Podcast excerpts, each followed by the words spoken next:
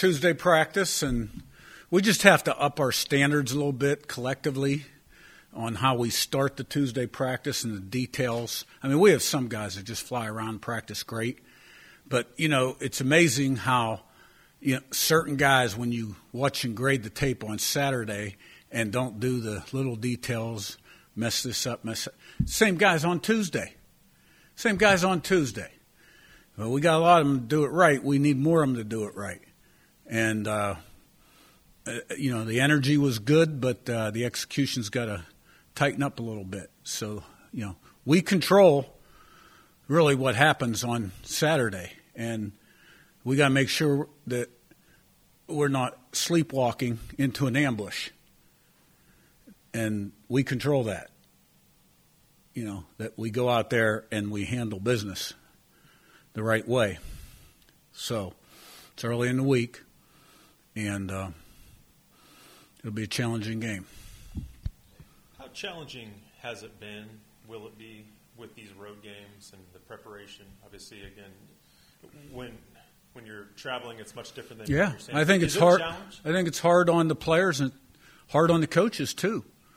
When you get back at four in the morning, you know, from Troy, and we'll get back around seven or eight from Utah State. Uh, and then you're back in the office early on Sunday. But part of the JOB. How we ended up with three away games in a row without a bye week, I don't know. I guess maybe that's part of our penalty, transition penalty.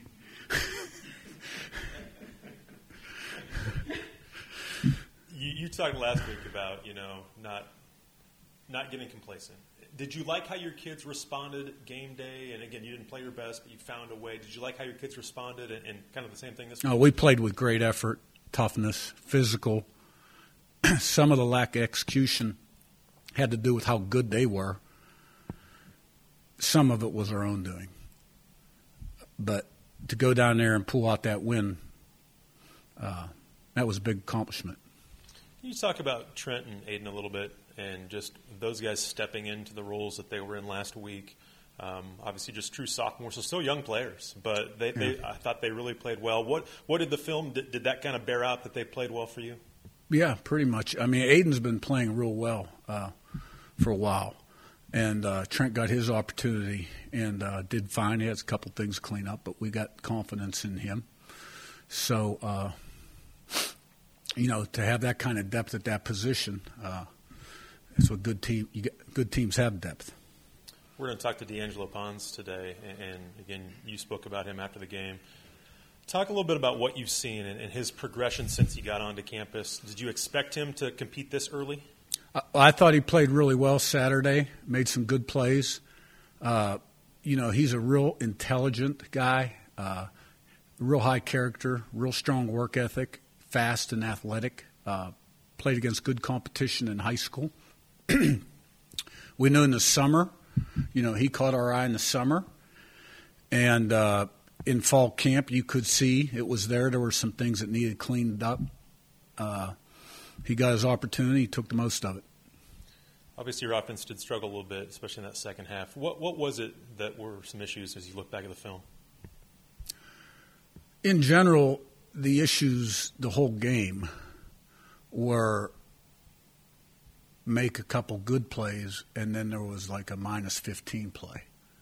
Whether it was a bad snap or whether it was a sack that took you out of field goal range or a hold on a 36 yard run that ended up in a loss of 22 yards, a field a P10 sack.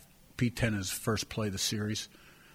You know, on uh, a play that is there uh, but quarterback's got to have time to throw the ball, uh, or the inability to convert on third and medium uh, on a short pass where receiver's wide open and we make a, a poor throw.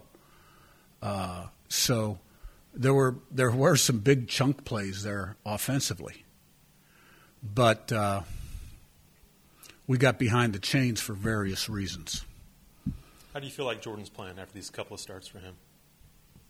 You know, I think he he hadn't played in a long time, and now every game, you know, he uh, He improves and he learns every game. He has not turned the ball over. And um, like I've always said, he's got good quarterback instincts. He got us, did a great job getting us back to second and ten, one series where he had pressure, um, which those are critical plays too. You know, he's made plays with his leg, legs. He's made most of the throws he needs to make, and normally throws to the right guy. And um, it's nice to have a veteran, on, you know, at quarterback that's been through some wars, and he'll just he should just improve and improve. You mentioned the schedule and three road games in a row. Obviously, the non-conference games are kind of set years in advance. Is it all coming from the conference then to uh, put that Troy game where it was?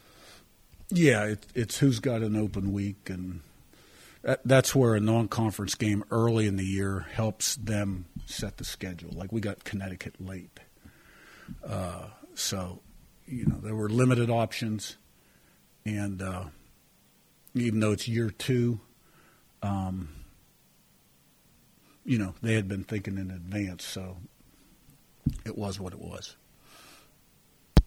Um, looking at last week's start of like Tuesday practice, how you said things might have started a little slower, just obviously coming off a big win. This week, coming off a big win, would you say practice this week has started better than last? Um, I think it seems to be better as we approach the game. Uh, like tomorrow, we're closer to the game, right? There's got to be an urgency throughout the organization, starting with the coaches, that trickles down to the players. Because a lot of times when you s- fall into a trap, it starts in this office before the players get here. And we got to make sure that doesn't happen. And one game to talk about, you know, settling for field goals instead of getting touchdowns in the red zone, and maybe it's a small sample size, but that was also maybe some somewhat of an issue in early in the season, two seasons ago, and it kind of got better late in the year. Is there some? Are there things that you add on as the year goes on that kind of help in those situations? Well, I thought field goals were really going to count in this game, first of all, and they did. Um, we were really good in the red area last year, and uh, we were pretty good against Virginia, as I recall. Um, that first series, uh, we didn't execute on a play or two. Uh, I'm confident that we'll get better in the red area. Let me just put it that way. Going back to D'Angelo, I can't remember. I think it was in the second half where he had that play where he had great anticipation. Looked like they were trying to set up the screen. He had the big hit. Is that kind of what you're talking about in terms of just kind of his intelligence and in football IQ? Yeah, he does what he's supposed to do, which is what it's all about. The little details. You know, they they threw a little bubble out there. He was in trap coverage and blew it up. And then early in the game, he made a really nice play on the hash, where you know he's midpoint in two vertical threats, and uh, that's the first time I've seen one of our corners make that play in a while. How'd this game come about with Utah State being the first time you, you've played them? This originally was Miami of Ohio, and when we moved moved up, uh, you know, ESPN is very involved in scheduling, and uh, I believe that you know they expressed the desire to not play us since our scholarship totals were going to go up. Asked if we would play Utah State, and uh, here we are. Talk about them. Obviously, one and two right now. Um, they had a conference game last week. What do you see on film from Utah State? Well, th- they've made a quarterback change. They're going to go with the true freshman, kind of like Virginia did. He can spin it. He's a smart guy. He's mobile too. Um, their head coach is a is a good offensive coach, uh, and uh, they they have the ability to spread you out, throw the receiver screens, the switch routes, all the th- you know box count runs, uh, etc. Uh, make you play in space. Get ri- get get the ball out of the quarterback's hand quickly before the pass rush can get there, RPOs and things like that. Uh, so nice, nice receivers, pretty good offensive line, running backs can, can make you miss. Defensively, uh, they really play hard. Uh, they really fly around, um, and uh, four down and three down. Uh, they have a, a great punter. They've blocked.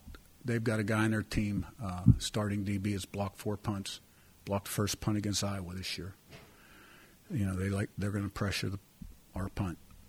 So uh, number of challenges there, and you know a number of fakes uh, from their punt team too. So we've got to be on high alert. Back to their offense, you kind of mentioned they like to play in space. Are they getting out really quick? To, they have a lot of receivers that don't have a ton of, I guess, yards per catch. Um, no, there's not a ton over ten. There's some that, that don't mm-hmm. have a mm-hmm. ton. But are they getting it out to them in space to try and make them um, kind of just get it out of the, the hand of the quarterback quickly? Yeah, I mean, that, you know, the receiver screens, the switch routes, uh, things like that. You know, they played Iowa. Iowa traditionally is a one of the top defenses in the country. So, and then, you know, they jumped all over Idaho State, but they ran the ball more. Uh, and, uh, you know, last week against Air Force, I mean, it was 22 nothing, and they'd run maybe 10, 10, 11 plays of offense. But uh, they inserted a freshman, did some good things, and receivers did a good job of catching it.